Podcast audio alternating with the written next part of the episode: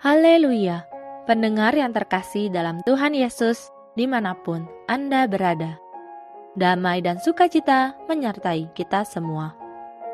Renungan Sau Bagi Jiwa yang disajikan Gereja Yesus Sejati berjudul Niat Hati. Dalam nama Tuhan Yesus membacakan renungan firman Tuhan. Kitab 1 Samuel pasal 8 ayat 7. Tuhan berfirman kepada Samuel, Dengarkanlah perkataan bangsa itu dalam segala hal yang dikatakan mereka kepadamu. Sebab bukan engkau yang mereka tolak, tetapi akulah yang mereka tolak, supaya jangan aku menjadi raja atas mereka.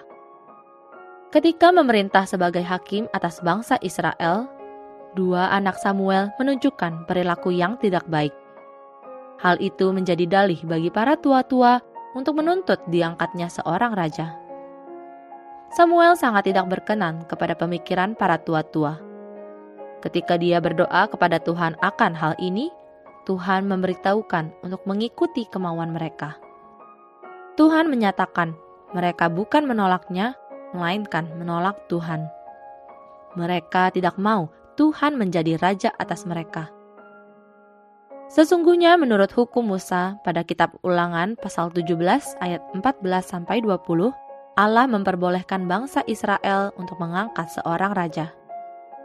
Hanya saja, orang yang diangkat menjadi raja itu harus taat melaksanakan perintah Tuhan. Karena yang menjadi penguasa tertinggi atas para umat tetaplah Tuhan. Jadi, orang yang diangkat menjadi raja haruslah dipilih sesuai dengan kehendak Tuhan harus taat melaksanakan hukum Taurat, juga harus mendengarkan perkataan para nabi. Dan segala yang dilakukan harus dipertanggungjawabkan kepada Tuhan. Jika demikian, mengapa Tuhan tidak berkenan atas gagasan para tua-tua untuk mengangkat raja? Ini disebabkan karena niat hati mereka tidak murni dan mereka memiliki maksud lain. Dari luar, nampaknya mereka menentang anak-anak Samuel yang mengejar laba itu untuk memerintah atas mereka. Namun sesungguhnya mereka menentang Tuhan memimpin dan memerintah atas mereka.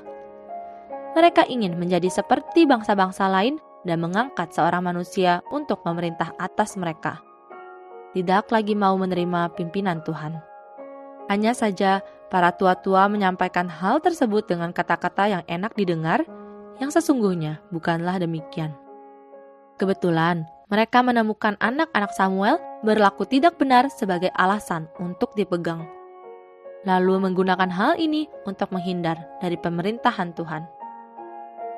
Hari ini, apakah sikap kita di gereja sama seperti sikap para tua-tua ini?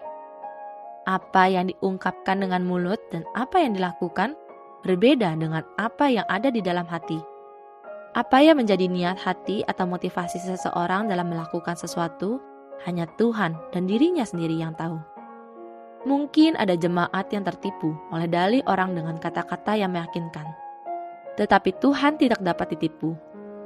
Begitu Tuhan mendengar doa Samuel, ia langsung menghiburnya, sekaligus membongkar niat hati para tua-tua itu.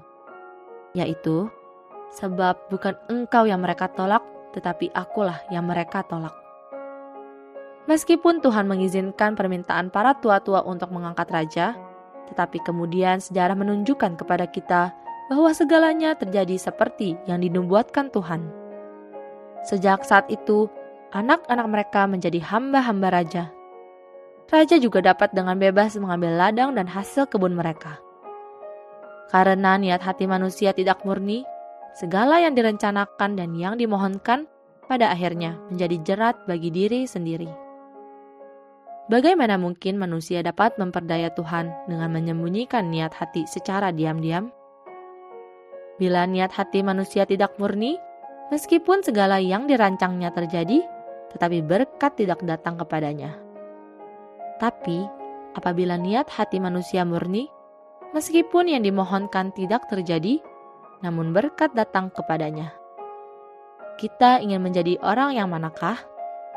Tentunya, setiap orang ingin menjadi orang yang memiliki niat hati yang baik, bukan?